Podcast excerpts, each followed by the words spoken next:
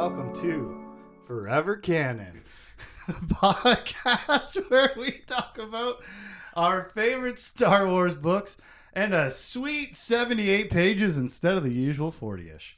I'm Justin. I'm Tim. And this week on Forever Canon, we're going to cover chapters 21 through 24 of Fate of the Jedi, Book 9, Apocalypse. Honestly, every time I start this, it's like I've never read a single one of these books.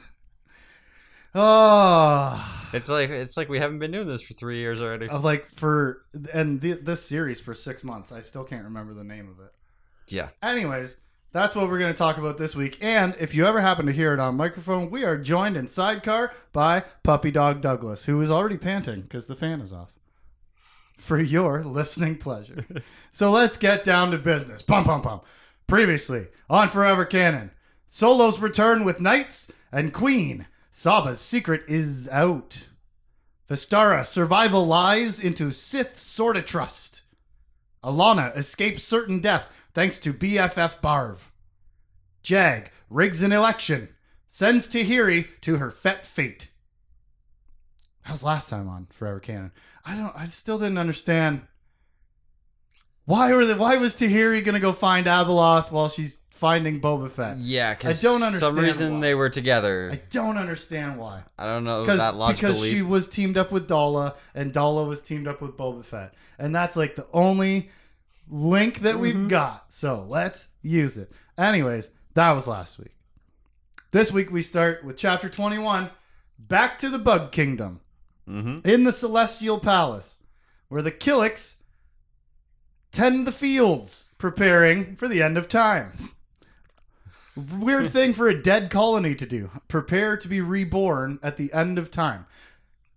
Whoa, time is a circle, that's why. There is no end. There is no end to the turning of the wheel of time, Tim. The wind blows and another age comes to pass. So now it's time for rebirth, maybe. I just thought of that now. Yeah. But why else would they be getting to work, tending fields that have been seemingly long dead, according to Raynar Thul's observation? And he's quite the expert on Killiks. Yeah. He was once upon a time a joiner, and that's his worst fear, to become one once again. So, of course, Luke Skywalker sends him here on this mission to find out everything you can about Abeloth from the bugs, who seem to have a lot of carvings, these Thurrit Killiks. They have tons of carving reliefs inside of their Celestial Palace that they live in that depict the history of the Celestials and Abeloth and the creation of the universe, maybe. And a brother and a sister fighting over a metaphorical forest and stuff. We'll get to that. But, like, this is weird, right? Yeah. This has got to be some of the strangest, most fantasy-like stuff that we've read in Star Wars books so far. In the... what do you call it? In the Forever Canon. I can't think of what else I wanted to call it. So you know what? We'll go with that. Like I said, Raynar Thul's worst fear is becoming one of these bugs. And guess what? He can tell that he is. Because he can understand what the Killiks are saying out loud now. Yeah. That's why 3PO's here, right? With Raynar Thul, Lowbacca, and Tekli. Some of our oldest Jedi Knights dating back to the Yuuzhan Vong War. Yeah, all Jacen and Jaina's... Yeah, like the original crew of New Jedi Knights. Like, they were the ones who were invented for the stories because they're like, we can't just talk about five people forever. Let's have a new generation of characters to talk about, right? So, the four of them are here. 3PO was needed for translation. Well, Raynar Thul's getting a little worried because now he can understand what Thurrit is saying. He's becoming Thurrit. It's Joiner stuff, man. You wouldn't understand. Yeah. You wouldn't get it. They're all the same, but also separate. Hive mind, baby. Yeah. But Raynar Thul also understands it's all part of the deal. The deal could not have been clearer, at least by Killik standards. Thurrit would share its knowledge of Abeloth. In exchange, Raynar would use the Force to help the Thurrit restore its hive. Pretty simple deal. You only get this information if you join us. Sorry that you came here and thought there was going to be anything else that was going to happen other than your literal worst fear and your boss sent you here, your best friend boss, who's the most benevolent leader in the universe, the greatest force of good. He sent you here on purpose.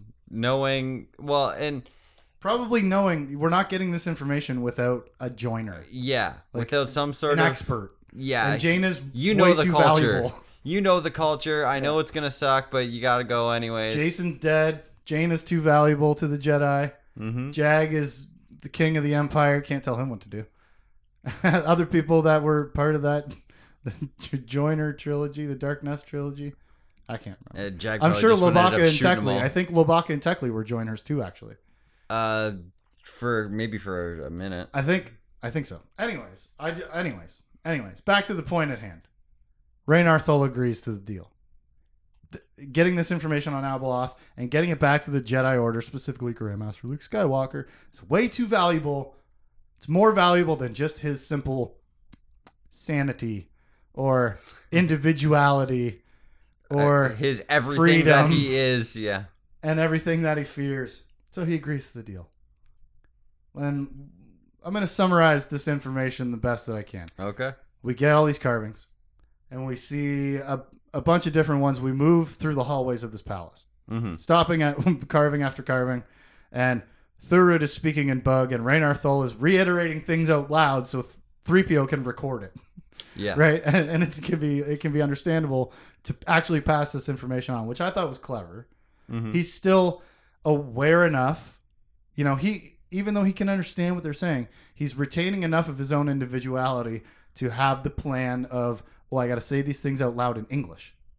Yeah. Because recordings and bug talk aren't helpful for anyone. And if we just rely on 3PO's translations, we're going to miss a lot.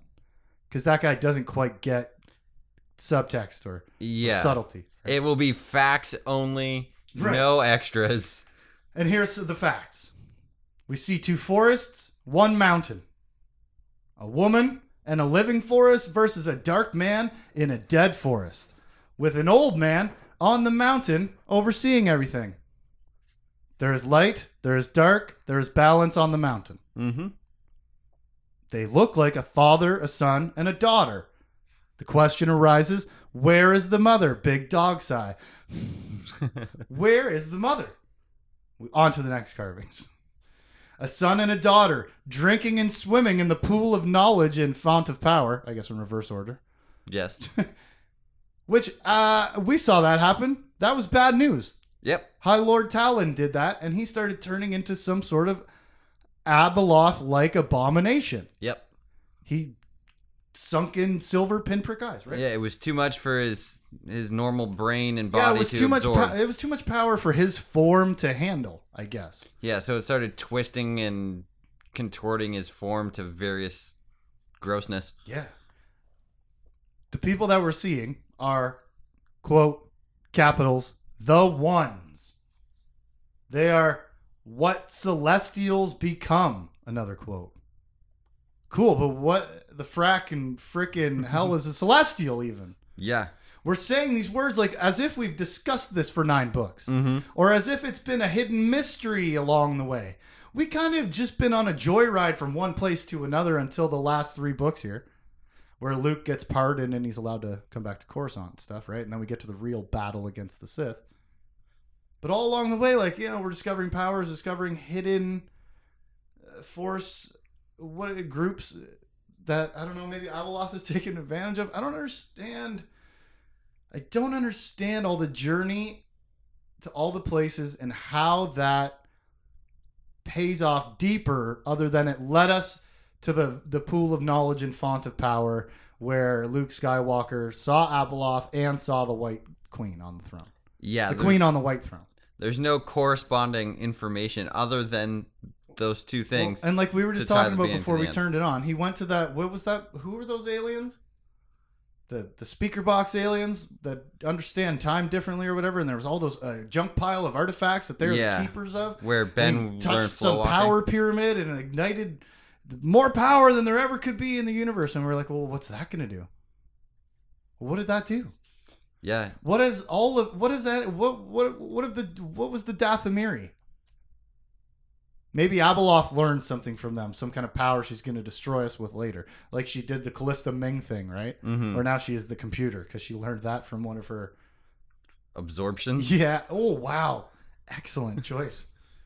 But I don't... There's so much... There's so much we're getting told here about Celestials and the Ones, and it feels like, first of all, it doesn't feel like this. This chapter is 20 odd pages long, mm-hmm. and it's 20 pages of an information dump. Yeah. Yeah, it was a lot.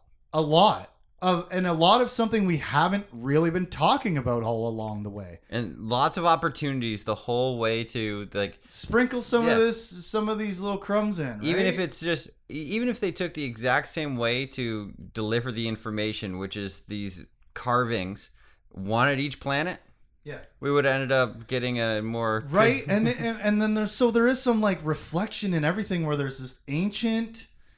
creations in the tunnels and stuff like that. Remember when Han and Leia went to Castle? And, yeah.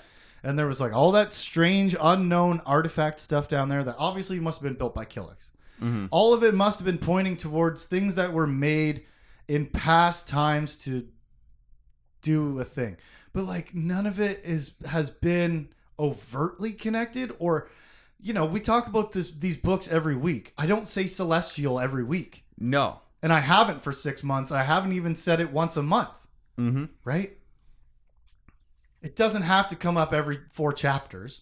Yeah, yeah. Another... But it's not something that we've been saying a lot. I don't even know what a Celestial is. But they're the ones. That's what Celestials become. Moving on. No idea what Celestials are, but a new carving shows Abeloth serving the Celestials. Thurrit calls her, quote... the servant who became the mother. Where is the mother? Here's what Thurrit says. We do not remember how she arrived. And he calls her the bringer of chaos. We see carvings of the Celestials abandoning her on the planet that we found her on. Mm-hmm. And then Abeloth escaping during an octopus lizard war that she starts. Yeah. The war releases chaos, is what we're being told. Thurrit says, over time, there's a buildup of war after war where it's like, you're putting this charged ion into the universe called chaos. And over time, the more chaos you put in the universe, it's going to build up, and then it releases the servant who became the mother. And she is chaos, and she is the end of time, and she is the restarter. Yeah. The rebornter. Yeah, she's the chalkboard eraser when you're done. Just start again. Start again. So what war? What do you mean? The Second Galactic Civil War where Jacen turned to the dark side? Man, that was tough. You mean the Yuuzhan Vong War? That's not really our fault. You mean that Killik War with the Chiss? That was mostly your fault. No. Guess what we're talking about, Jedi? We're talking about 5,000 years of Jedi versus Sith being at war. 5,000 years. Yep. Way to go, Jedi.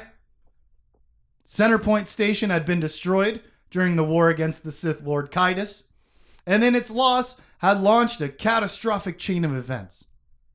Sinkhole Station had been crippled, allowing the lost tribe to discover Abeloth and her planet. There could be no denying Thurrit's claim. The war between the Jedi and the Sith had led directly to the freeing of Abeloth. Thurrit goes on to say, no. I mean, it's yes, but no. It's not. It's not quite. It's not the real reason. It's not quite as simple as that. He says that was just one link in many broken links in the chain, in her chains. He says, quote, to quote all these things, right? Because they're all very specific, and it's like we're speaking in prophecy. Yeah. So the capital letters matter. The quotations matter. Thurrit says it wasn't that. Quote, the current was turned. So much info dump. Mm-hmm. But that is a nice connection point. That makes sense. It's all Jason's fault. Yes, it is. The end of the world. Apocalypse. Book 9. The guy's been dead for 5 years of his daughter's life. I don't know how many years of real life. But it's all his fault.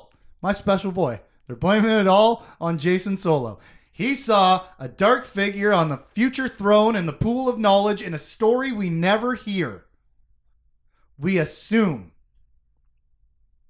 Luke goes with the Mindwalkers, and they never tell him specifically what happened. No. He sees what he sees, knows what Jacen saw by confession, by what's that word? Where it's like you say it in court, hearsay. and so now the connection is Jacen Solo has ruined the universe because he saw a bad thing on the throne, and then everything that he did changed the current to now show in the pool of knowledge Alana on a white throne. Yeah.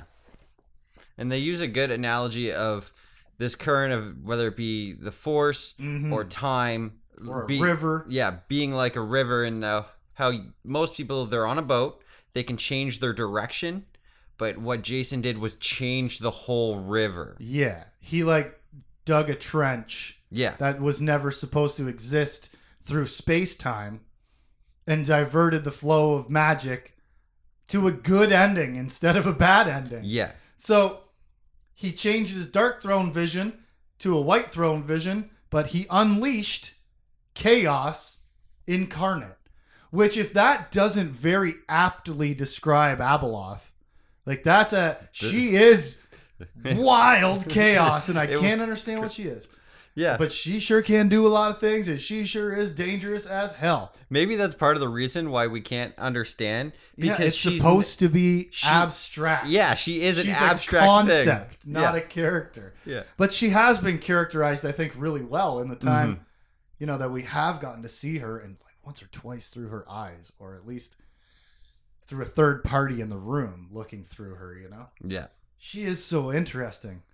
But the end of time is coming, and it's Jacen Solo's fault. Here's another quote. To explain what the Celestials and the Force are, the Force is in the dominion of the Celestials. And when their power is usurped, the bringer of chaos comes. So the Celestials control the Force, which technically is the flow of time also. Yeah. The Celestials are Kang the Conqueror in the latest Loki series, where he has created the one timeline that is supposed to exist. And when you destroy him at the end of time, the multiverse of chaos is unleashed, and then you're going to have a war. Yeah. That's going to reset everything. It's all a similar story to this. The Jedi and Sith have been warring for 5,000 years so desperately that Jacen Solo sees a vision of a dark throne, and being the hero that he is, sacrifices everything that he has and his memory and his good name to change that to a positive outcome for the entire galaxy, and yet in doing so has broken the flow as it was supposed to be, deigned by the Celestials, who create or have dominion over time and the Force. They're in charge of it. He made a change that he wasn't supposed to make, and now they didn't unleash chaos, but chaos has been unleashed. Yes. That's what happens when people mess with the flow of the Force. Yeah, when they try and bend it to their will. Here we are. Chaos happens. And apparently he bent it so hard he broke the shit. Yeah. That's my boy. That's Jacen Solo right there. And I love this as a legacy for him. You know, because he did a good thing the wrong way. What if he would have done it the right way? Yeah. What if he would have stayed in the light as a Jedi?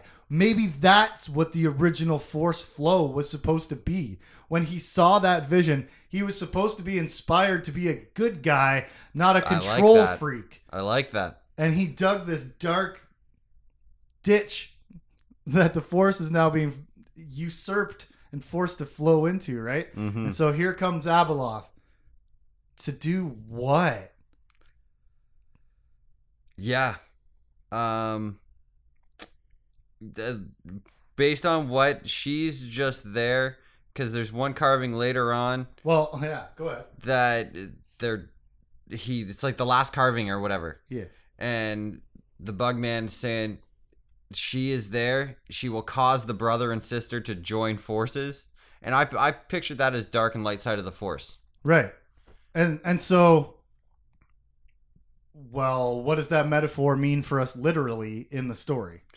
Yeah. What does that mean? The light and the dark are going to come together to stop Abeloth. Yeah. That would mean the Jedi and the Sith are genuinely going to have an alliance that we've had fake versions of all along the way, which would be a sweet ending. Yeah.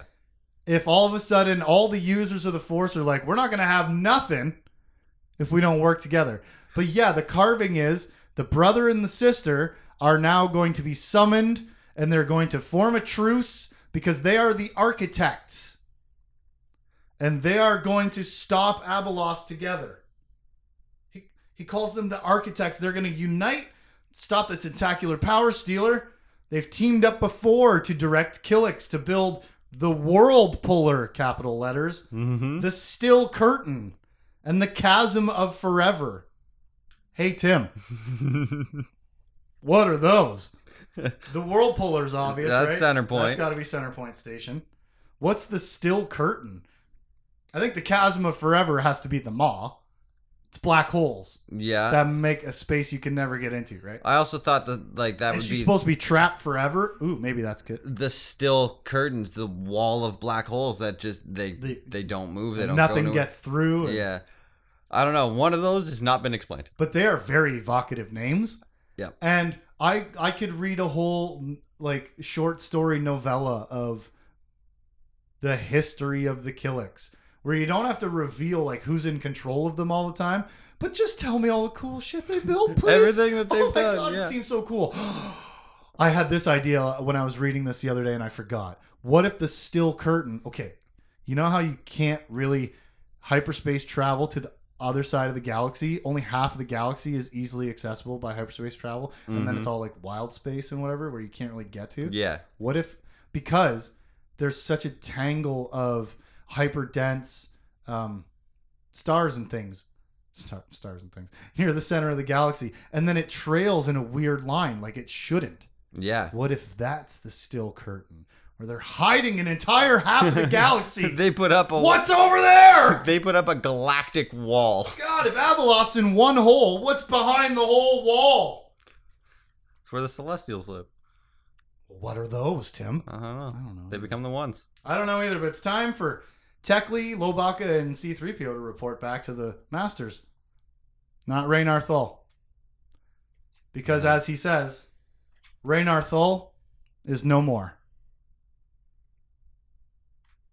God, that hurts my feelings. Yeah, no, I was so upset about it. He's been a subplot the whole way through this, his little character arc of he started off still sick and not fully recovered. And then he was recovered, but taking his time before getting himself released. And then he was forced to be released by Han and Leia Solo for some crazy mission.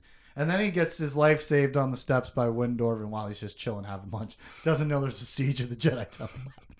Doesn't know or doesn't care. Yeah, one or the other, right? And then Luke Skywalker sends him on the suicide mission. And he's not going to lose his life, but he's going to lose his essence. Yeah. Wow, I didn't mean to be so poetic about that. But that's what he was afraid of. And he says, Raynar Thul is no more. He is Thurrit now. And so much in this chapter, long-awaited info. Yeah. It's still a big mystery. But imagine if we would have had these puzzle pieces to dwell on all along the way. Of what are the Celestials? Where is the mother? What's this Abeloth thing all about? What is the stealing power? What is the flow of the Force? What if we had more than 40% of this book to think about that? Yep. And it could have came all the way back, I remember their names, with the Aang T. Because they were the strangest, most out of time and space aliens. Yeah. That collected artifacts from history. That would have been a perfect spot to have a carving. And we just start just titrating this mystery into our veins all along the way. Mm-hmm. Instead of slamming a whole half of pizza into my face in 20 pages. What a stupid metaphor, but honestly, right? Yeah. It's a lot to take in all at once. It was a lot to take in. It was to the point, we we were talking about how you're reading and you're just, I found myself digesting information and then having to, I got to make notes on this. Let's go back three, 4 pages. What answers did we get? We got information. We didn't get more answers. No. More information like Abeloth is this. The servant that became the mother. Yeah, she's a nanny. She is not a celestial. She's like an aberration, but she is chaos and she is the destroyer. Right back to that original analogy on Kesh of the destroyer and the protectors. She's obviously the destroyer. Who are the protectors? The brother and sister? The architects? The protect architects? I just had a thought. Fire it off. I saw your brain light up. And you stopped listening to what I was saying for a second. You got Abeloth, who's the destroyer. Yes. The brother and sister. Jacen and Jaina. Wait.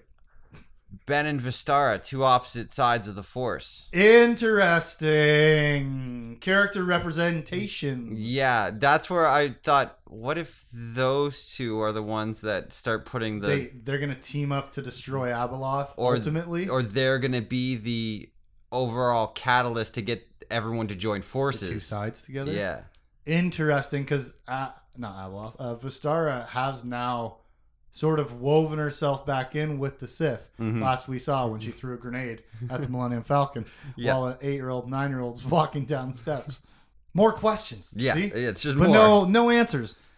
And like the Killiks, the Celestials, the Power Stealer of Chaos, Protectors and Destroyers, like we could have had these questions maybe just more plainly all along. Maybe I'm just not smart enough to have seen it all the way along, and I'm absolutely not discounting the possibility of that. Yeah. You know? But I'm trying to read through these on purpose to find connections, right? We are reading them 4 chapters at a time to get these. So we get some in the... Oh, Jesus Christ. Tim's kicking mics over here. I'm going to put a marker because that's going to be loud, but I'm sure it's going to be fine. But seriously, we could have been having all these ideas stuck in our head all the way along, right? And that's what would drive you from novel to novel. Yeah. Uncovering bits and pieces of this obvious mystery. I want to find out what's going to happen. Compared to finding out about Abeloth in book 2 or 3 and then not talking about her again for an entire book. Yeah, which after that we didn't get any. We saw her. She keeps doing things, and we're learning about what she can do, but we're not learning about what she is, what she wants. So let's talk about what she wants now, in contrast to the servant who became the mother. She's the chaos. She is what she wants. She wants to be the beloved queen of the stars, is what she tells us. History tells us that she wants to take the power for herself, and then, you know, set the brother and sister at war against each other. Yeah. And cause chaos and destroy everything in the land. So it can all, not so that it can be reborn, but then that happens in the cycle. Yeah. In the unstoppable cycle. I gathered that she was like the babysitter that was hired to come in and watch the kids and then wanted to be part of the family, but she's not. She's like, can't be. So she's like, I want to be as strong as these guys. I'm going to go against the rules. And she is take like a dip the in them. Outsider. Yeah, yeah. She jumped into the pool of knowledge and the father looked horrified or whatever. Yeah. There was carvings. I forgot to mention that. I don't know. They just were whatever. Yeah. But like, man, what is she and what is she doing and what does she want? What if the brother and sister are the Galactic Alliance and the Empire? Who she currently controls one of. What if those are also a representation of the dichotomy that are going to come together in a unifying force, not to name drop the end of the New Jedi Order, to defeat Abeloth and put her back in her place or something like that? Are they going to have to build a new thing? When they were talking to Raynar Thul, Thurrit told him, don't worry about locking away Abeloth. By the time the brother and sister architects come out and put us to work, you'll be long dead. He's going to give them the Force now as a seed that's going to grow the Force within the Thurrit so that they can float in space and mine rocks with their brains and do all the things that they did to build Centerpoint that we saw in the relief, right? Yeah. That's not going to be anytime soon. Yeah, no, it sounds like hundreds of years. So how long is chaos going to reign? And what does that mean for our galaxy and Coruscant and our heroes. Raynar Thul, you'll be long dead by then. Mm-hmm. What has Jacen done? Chapter 22. Tahiri has arrived at the only spaceport on Hagamoor 3. She's watching video of Boba Fett here and admitting to herself and us, the reader, that the Abeloth connection is just a hunch. Yeah. Could be a force hunch, though. And those pay off all the time for the Jedi. Unless you don't tell people what they are. Mm-hmm. Luke Skywalker. And these were like wrong all the time. Or Jacen and then release chaos. Yeah, you never know. You never know what's going to happen to Tahiri. Be careful out here. But she doesn't really be careful. She follows Boba Fett to a fake mine called the Moon Maiden. Huh? She lets her Imperial escort flirt with her because he's handsome and cocky. Yeah, and she likes it, but... Like a certain atomizing boy, perhaps? Yeah. Yep. That's what she likes about him. But she's like, keep your mind on the mission. Anyway, feels bad in the Force here, where she followed Boba Fett to this mine called the Moon Maiden. Feels bad here in the Force. Whew. She finds a squib. That's not what feels bad. It's just, she finds one. And it's one of the three that we met, of course, right? Why would it be any other squib in a galaxy full of an entire race of people? Yeah. But we see one of those ones. He's the one who brought Pagorski / Abeloth here. Oh my God. Tahiri, your hunch was right. In a way, yeah. Yeah. Well, she's here. Abeloth is here. They were like, hey, go follow Boba Fett because he works with Dalla, and then that means we'll find Abeloth. And we were like, that's dumb. And guess what? It worked out. But guess what else? Still weak. Yeah. Still weak. That was not ever alluded to at all. No, not even a little bit. Not even a bit when Dalla and Pagorski were meeting. Boba Fett's name didn't come up. Had it, that would have been cool. Yeah. We knew Pagorski was bad and Abeloth-ish. No one else does. Nope. They knew Abeloth went to the moon because an entire fleet got force flashed. Yeah. And then Dalla meets with Pagorski, right? Coincidentally. Somehow Abeloth escapes. Well, we found her on a force hunch. It's pretty soft. But nonetheless, that's why it feels bad here. She's here to hide Abeloth. Why?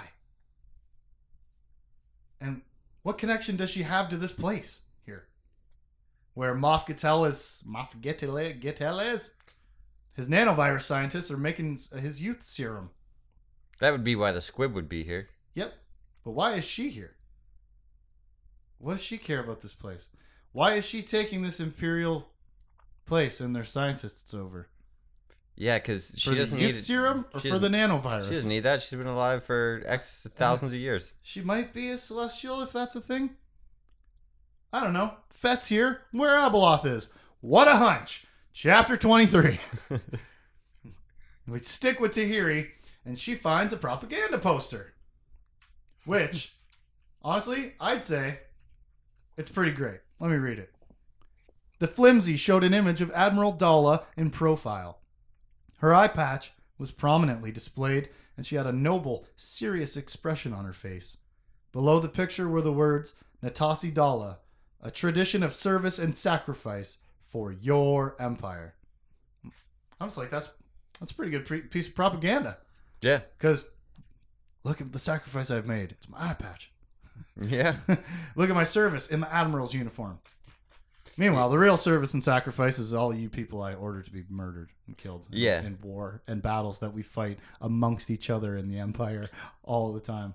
How stupid are they? It's definitely a good pitch. Include even the your empire. She doesn't say our. She doesn't say mine. She says your. I'm just here to be a figurehead kind of deal. And it's not even just effective in that way. It's also got the Force, Tim. Yes, it does. Tahiri's like, oh my God, wait a second. Shakes it off. I almost just got brainwashed by the Force poster. Yeah, by a piece of paper imbued with Force powers. Just like the Sith were using the Force TV. Mm-hmm. Talking through the TV, brainwashing everybody with the Force. I don't like this. I don't like this. Is Abeloth in the computer? Is that why she can do stuff like this? I don't... Why... Well, she can do stuff like... Well, we don't know what she is, so she just maybe put a little bit of her crazy force essence in there. Yeah, Tahiri's estimation is she's imbuing these things with... She has such immense evil force energy that she can imbue all these posters with brainwash material power. Mm-hmm. But what? Yeah, it's a little... I had to read it twice to make sure I was getting... Like, I was getting the proper information. Yeah. But you know what she realizes? That, if Abeloth's working with Dalla and she's making these force posters, she's just going to make Dalla her puppet. And this is how Abeloth will take the Empire. Clever girl. I wrote Jurassic Park guy voice. Right on. So that I wouldn't forget. Tahiri thinks to herself, quote, not even the Galactic Alliance could oppose her empire long. Not so clever, girl. I got bad news for you. Yeah. Bad news for you. She's already got that one. That's the bigger one. She already got it. Oh, and she's turned them all against the Jedi already with magic TVs. Don't worry about these magic papers for the Empire. Yeah. Those troglodytes. The Empire. How could the Galactic Alliance possibly stand against Abeloth and the Empire? So think about this. She's got both. Or she's going to have both. Mm-hmm. No matter who wins the election, I don't care. Abeloth's taken what she wants. She's already proven she can do it. Yeah. She took the bigger piece. The Empire's just got more stubborn idiots in it. Yeah.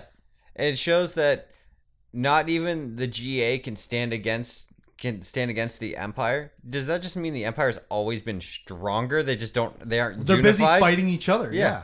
That's exactly it. The only reason why they can never... They would absolutely take the Galactic Alliance in a long, protracted war that would lose a lot of people on both sides, which is the stalemate caveat, right? Mm-hmm. But, yeah, if they could stop fighting each other long enough to actually fight a whole war, shaking dog, against the Galactic Alliance, but they can't. Yeah. Because they're always... Just like at Exodo 2, the moon, Moff Gideon betrays Dalla after he promises to help her, and then that helps Jag trap them all. And it's like it's constant betrayal and backstabbing in the Empire, so you can never get ahead. Yeah. Which is, bad guy archetype stuff, right? Mm-hmm. But, oh my God, this is dangerous. She's going to take over the Empire. So Tahiri sends a message to her flirt friend, to Jag. Yeah. He's the intermediary. Out to Jag. The message is, she's here. Act soonest, regardless. And she gives herself about 1 hour to get in and out of this mystery mine, right? She's got that whole part of a fleet with her. And they're going to scramble to blow the station up.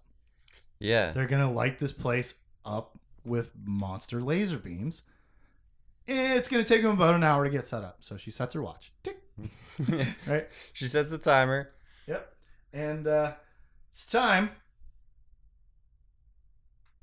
to have a fun team up because she finds Boba Fett hung from the ceiling by acid moss or some such moss and Abeloth vines and plant. Yeah. She saves his life and she frees him.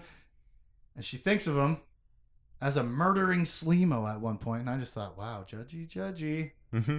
Judgy for a woman who was convicted of, let me check my notes, murder. Murdering Slimo. Huh? Okay. Also, she takes a moment to echo what the Killiks said. They told Raynar Thul, once you see all the carvings and you understand what Abeloth is, you will join us and you will help. It's not even about brainwashing. You'll help. Yeah. Boba Fett's in the hallway. Why should I help you? Huh? I hate you, Jedi. Whatever. And she's like, once I tell you what Abeloth is, you will not be able to refuse fighting against this thing. Just to reiterate that again for us. Because the brother and sister are coming together at some point. Here's Boba Fett and Tahiri.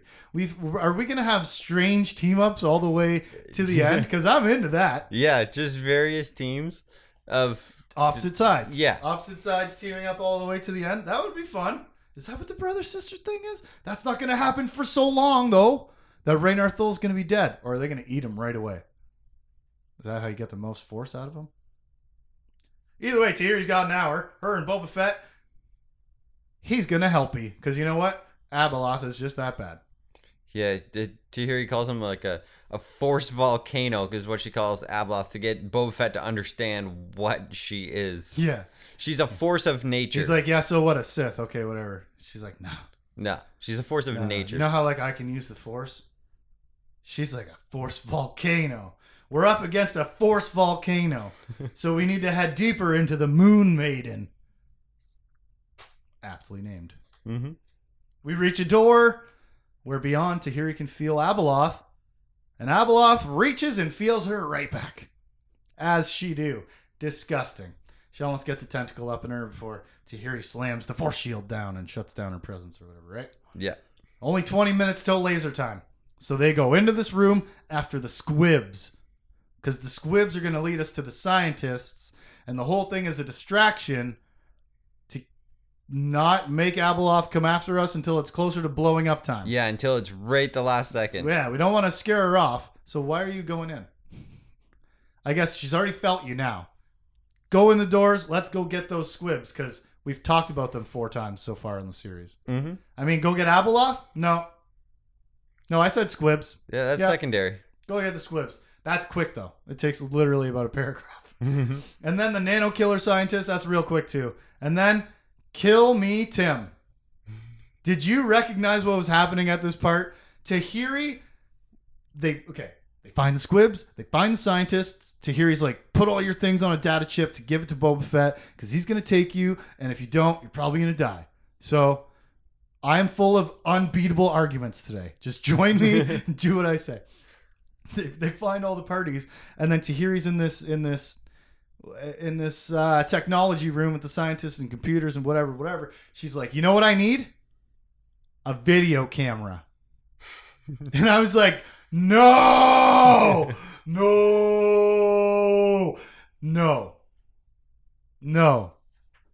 You don't need a video camera. No. And then the scientist is like, you're going to have to hardwire it. Yeah. And I was like, do not. Oh my God.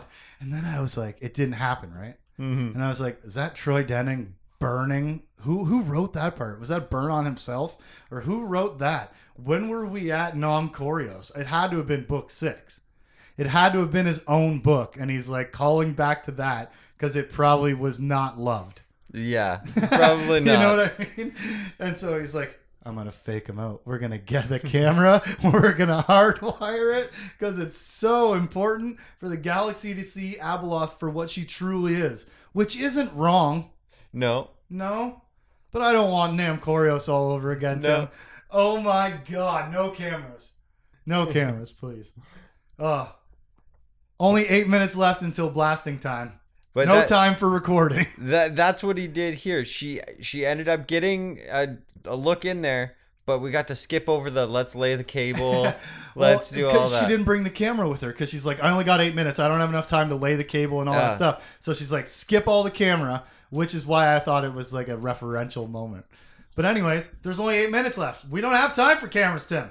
We see 8 tentacles ending in the heads of 8 different moths, all flowing from Abeloth. Mm-hmm. What? Well, I know she can change forms, and she's essentially like a limitless shapeshifter, it seems. But I didn't expect this. Just arms flowing up to the walls of a room, ending in all the different heads of the moths that she's controlling. Because guess what, Tahiri? She's already got the Empire, too. Yeah, she's already It's over, dude. The election is... It's a sham. Pointless. And nobody knows it, except for now, I guess, Tahiri. Because she sees all those heads, and Abeloth sees her and speaks into Tahiri's mind. Thanks for coming for me. Oh, don't do that. Yeah. You creep. Okay. That's a pretty powerful reveal of Abeloth for Tahiri, who hasn't seen her. Nothing. And neither has Boba Fett. They're both standing like up at this window on this raised platform above the room, overlooking Abeloth and these floating moth heads. Mm-hmm. Oh, boy. That's a heavy dose. Chapter 24. In 8 minutes, they're going to blow the exhaust port on the Death Star. I mean, Jedi Temple. So the Jedi inside have a pretty short timer. 8 minutes. How much time did Tahiri have left there when she didn't have time for a camera? Yeah, 8 minutes. 8 minutes. Yeah. What's gonna happen? What's coming here? They had till noon Galactic Standard Time. We're gonna have a cool moment of synchronicity. Yes. That's fun. I like that stuff. It's a little too. Now this is me complaining about being too foreshadowed in this moment. Right? Yeah. But like we keep referring to time, and then. We say 8 minutes, we switch to new characters, and they say 8 minutes. Yeah. Right? So that's fine. Let it be obvious, because maybe I'm not smart enough to get it if it's not. I don't know how otherwise you would tie time together or not. The only way to do that without being like, yeah, it's going to happen at exactly the same time is in a short time, less than 10 minutes, like 30 minutes later. Yeah. A half an hour later. A little bit of abstract to the time. And but no, in 8 minutes, Luke Skywalker tells us, while you guys weren't looking... While you guys were reading other things, we changed locations and our entire plan. Yeah, and we're all dying. We've abandoned the computer core. We can't do that. We can't even get close to it. So now we are going to disable one shield that is the exhaust port for the Jedi Temple, and we're going to paratrooper some helpers and reinforcements in to clear out the Sith from the inside. Through the exhaust port. Mm-hmm. Just like the Death Star, right? I'll tell you what I don't like. Completely changing everything when I'm not looking. Where's the scene of all of them? He talks about, we went and fought off the Sith so that Ben and the Horn kids could do what they were doing. Seemed like that went wrong, and it went wrong for us too, right? Why? Is this just... why? It's so sudden. What is... Shifting to them being now in the exhaust port with a new goal. When we left everybody... Things went crazy outside the computer core. But that's where everyone was. And that was still the goal. Yeah. And now, Luke and Corran Horn and Jaina are rushing down this hallway, which has gigantic pits in it because they're in the exhaust port of the Jedi Temple. Gotta let the air out. Mm-hmm. And there's a shield generator at the end of it. They gotta get there. And then you know what else is at the end of it? 4 Sith and a machine gun. But we gotta shut it down to get the reinforcements in. Because we are... hurting. Yeah. Right?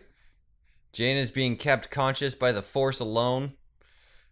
Jaina had a broken arm and probably several broken ribs. Corran had lost 2 fingers to a stray blaster bolt, and he was limping around on a knee, swollen to the size of a hubba gourd. Luke had taken a blow to the head that still had him seeing stars, and he had a painful lightsaber burn along his left side. They were all drawing on the Force so heavily that they were virtually glowing with cell overload. Yeah. What's cell overload, Tim? You do it too much, it'll make you explode. It is the danger to our magic system. Yeah. It is the regulation. If you draw too hard on the Force, you burn yourself out. And we've seen it happen once before that I can think of. Yeah. They try not to do that if they can avoid it? Yeah, well, because everybody watched it happen, and it was horribly glorious sacrifice. Mm-hmm. Didn't a whole planet explode when that happened?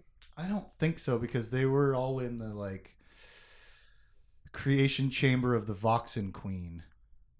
That was the goal, because the Voxyn were Jedi killers. Out the Jedi. Yeah. And so they took out the Nest. And maybe. I don't know, but... It's happening, Tim. It's danger time for our heroes. The cellular glowing is no joke, Verizon. Can you hear me now? And to reiterate it one more time, Corran Horn says, they're probably all going to die. Before we start anything, he says, we're probably all going to die, but we have to get that shield generator down. It's bigger than any one of us alone, or even all 3 of us. The 3 most powerful people here. Yeah, Luke, Jaina, Corran Horn. And with all 3 Jedi red eye, all 3 Jedi red eye to give their lives. 1950s news. Luke Skywalker says 2 words to Jaina that give me goosebumps and a terrible feeling in the pit of my stomach. Mm-hmm. He says, Master Solo. Yep. She gets a field promotion. And then he just says, I wanted to make sure you heard me say it. I'm gonna cry. Yeah, it was bastard. It was rough. He did a good thing, right? He says Master Solo, and then they go and Jage. What is wrong with me here? They go and Jaina engage the Sith to make their sacrifices. Luke defends the rear while the sword and horn go for the generator. Awesome action ensues. Like 15 pages of it. And it is quite incredible. Like the group of Sith, there's a machine gun that gets blown down a hole. And then like the other guys get knocked down a hole. And I guess it's just everything's cool down a hole. Yeah. Blasters shooting him in the face and then they fall down a hole. Yeah, there's a lot of highlights. Like Corran Horn busts out his dual phase lightsaber. Awesome. He like, turns the knob and it gets a third longer. Right, that's cool. And changes color is so cool. There's some Sith that go to jump over the chasm and Luke crushes their ankles right when they're about to jump. That's clever. That's a pretty smart way to do it. Jaina's just being Jaina. There's a moment where Luke stabs this Coralai lady in the gut with her lightsaber. Remember who Coralai was? Was that the one chasing Vestara? Yeah. But do you remember who else she was? I do not. Wyn Dorvin's torturer. Ah, yes. Yes. And this Coralai takes a lightsaber to the gut from Luke Skywalker while she's got a hand of lightning bolting into his chest. He's stuck to a defibrillator at the moment. Clear. She doesn't die. No. He cuts her wide open. Yeah. From like 3/4 to the end. Yeah, because Jaina like yanks her off or something. The lightsaber just cuts through half her body and she's still running. Some sort of freaky abomination that Luke thinks, I can't say her name. He doesn't think to himself, oh no. Yeah. He thinks, I can't say her name. He doesn't think, Abeloth is here? I can't say her name because we'll be doomed if I admit it, Tim. Yeah. They're going to die, dude. She's Voldemort. Once he shoots the brains out of the side of her head, and she's still alive, then he's like, Abeloth was here. Dun, dun, dun. Why now? Why is it? He almost cut it out. She didn't die. He shot her in the head. Brains blew out the other side. Then he looked at the hole in her cheek as she's still coming after him, and he was like, oh, I can say her name. Yeah. Whatever, man. Like, that's so empty. Yeah. It's so whatever. It's just whatever. Then, Luke and Jaina are going to die, right? That's what it seems like. But, Corrin's going to get that shield. Looks like, we're all going to have a glorious sacrifice. And everything's okay. We're going to open it up. Us three are going to die. But the reinforcements are going to get in here. And we'll save the future. And we cut to Hagamoor 3, where Abeloth is welcoming Tahiri, remember? Mm-hmm. And now she's definitely in two places at once. Yes. We've wondered about this before, which is it. That's nice. We've gotten a hint of this in a way that made us question if it was possibly happening. And it's definitely happening. Yeah. How is she in two places at once? And how many more places can she be? Is it limited to 2 or 3, or is it 20? That's an excellent question. She had 8 hands on the end of her 8 heads on the end of her hands a minute ago. Yeah. Was she in 10 places? Was she with all those moffs on their fleets controlling them? Because she was also in the computer too. Yeah. And she's Coralai. Yikes. She's a lot. Whoa. Whoa! This one reveal of her being in 2 places means she's in like 10 places, maybe. Mm-hmm. How powerful is she? Why does she need anybody at all? Just take over everybody, and then she can be everything. Yeah. Well, she can't be everything yet, I guess. And there'd be no worship. She would be the queen of no one. Yeah, but she'll just brainwash whatever's left herself. Anyways, Tahiri reiterates she's only got 8 minutes until blasting time. Abeloth almost takes over Tahiri's body. Tahiri jumps through the window. She goes after Abeloth. Abeloth wraps her up, grabs her up, stops her from getting the thing out of her pocket, drops the thermal detonator on the ground that's not ignited. Yeah, it's triggered. She didn't turn it on. Yeah, she didn't turn it on yet. Whatever they activated. Yeah, there it is. Unactivated.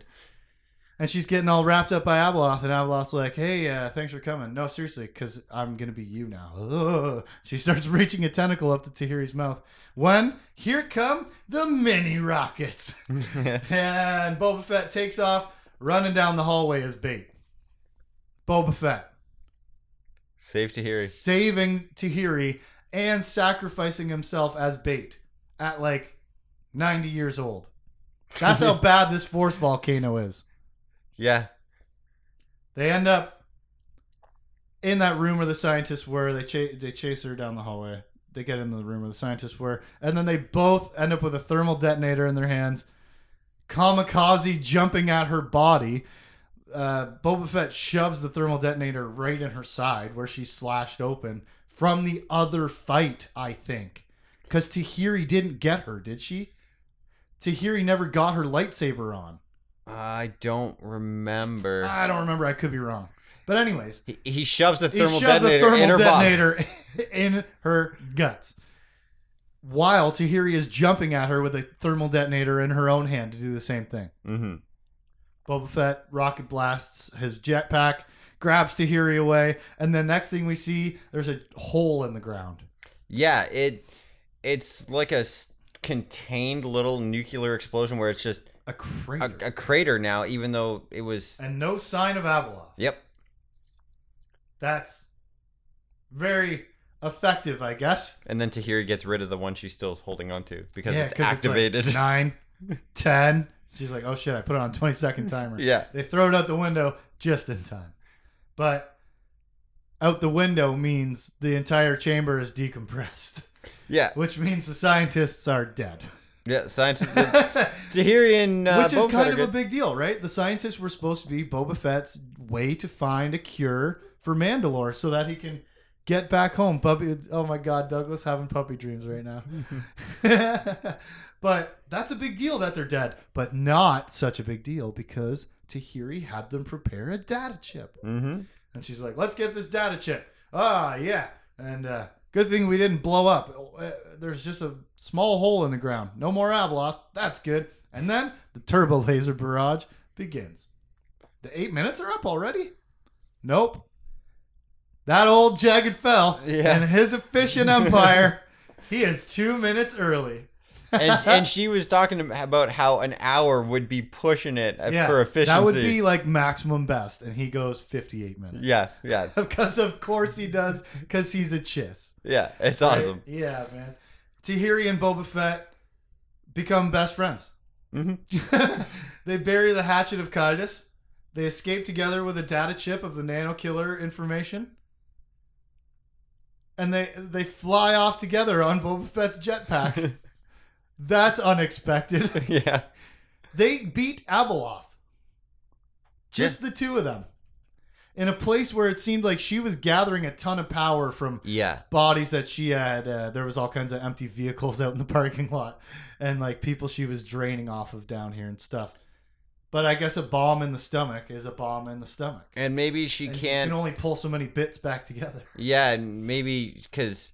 we know she's at least 2, 3, 4 different places because we don't know if she's still Roki Cam floating around. Oh, my God. So maybe the more she does that, the less she can control herself. She's a crater here now. Yep. And Pagorski's gone. Boba Fett and Tahiri fly through a hole in the wall or through a hole in the ceiling as heroes like Superman. Awesome. And we cut to Jaina's watch. Says 2.5 minutes. Mm-hmm. Hey, Tim, what's going to happen in 30 seconds? It's a good question. She also says, blah, blah, blah, jumping into hell. And I was like, that kind of took me out of the story, actually. What's hell to you? What's hell? You don't have Christianity. That's true. What are you saying, hell? Jump into a rancor pit. A Gundark's nest. A Sabak den. Yeah. Jump into hell. Anyways, a very minor thing. That's like an anachronistic word that doesn't belong in this universe and absolutely kicked me out of the story nuts first. I was like, hell? That's not in here. Right? Anyways, it doesn't actually matter. No. It just really killed me. What's hell? Tim?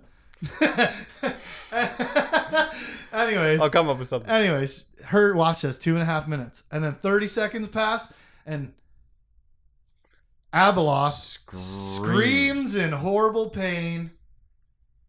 And then it's Luke on one side, Jaina on the other, and a screaming, obviously in anguish, Abeloth. They don't understand why. We do, and that's cool. Yeah. That synchronicity, that lead up to that time up, an hour, 20 minutes, 8 minutes, 2 minutes early, 2.5 minutes left on my watch on the other side of the galaxy. That worked out really well. I really liked the way that that paid off. She's screaming in agony in between Luke and Jaina. Yeah. And I'm like, yes! Face off we've been waiting for. The Grand Master and the sword versus this horrible thing that we don't really know what she is. Not a Celestial. No. Not the Mother. Nope. The Servant? What is the Servant? Anyways, they're facing off with Abeloth, except she jumps away down a hole. Yeah. She dumps. She jumps down the shaft of the stack, whatever they call it. What's it called? The ventilation tube. Exhaust port. I just got a mustache hair in my mouth or something. That's gross. I'm struggling. But anyways, she bails. She jumps all the way down the hole where like we dropped a bunch of Sith to their deaths later. Or earlier. Mm-hmm. She jumps down the hole. And guess what? No showdown yet. Sad face. Yeah, it's like when... She's too injured to stand and fight. She runs. That's what she does all the time, by the way. Luke pulled Callista out and... crushed it. Same deal. She was like, hey. Ah, that hurt. I'm out of here. Yeah, gone. She's not like a brave warrior. No. She's a needy tentacle beast who takes advantage of opportunities. Yeah, she's like something that's never felt pain. Then all of a sudden something hurts. It's like, oh no. She is very powerful. Yeah. But yeah, once you get a hit on her, she goes back into hiding to recover. She was a pile of goo on ship for I don't know how many books. Watching the news. Yeah. Maybe that's where she learned how to do the Force through the news. By being goo. Anyways. Goo. She jumps down a hole to escape this showdown. And the three Jedi survive. And are set to blow that one shield. So reinforcements can jump down the exhaust port. The same one that Abeloth just cowabunga'd down. Where will she end up? Find out next week when we cover Fate of the Jedi, Book 9, Apocalypse, Chapters 25 through 28. I'm Justin. I'm Tim. Cowabunga, pizza time, samurai, pizza cats, Kawasaki ninjas rule. For any comments and questions, you can hit us up at forevercanonpodcast@gmail.com. Forever Canon Podcast is a Jay Plazer production. Catch us on Facebook, Instagram, Twitch, Twitter, and YouTube at JPlazer. Check us out.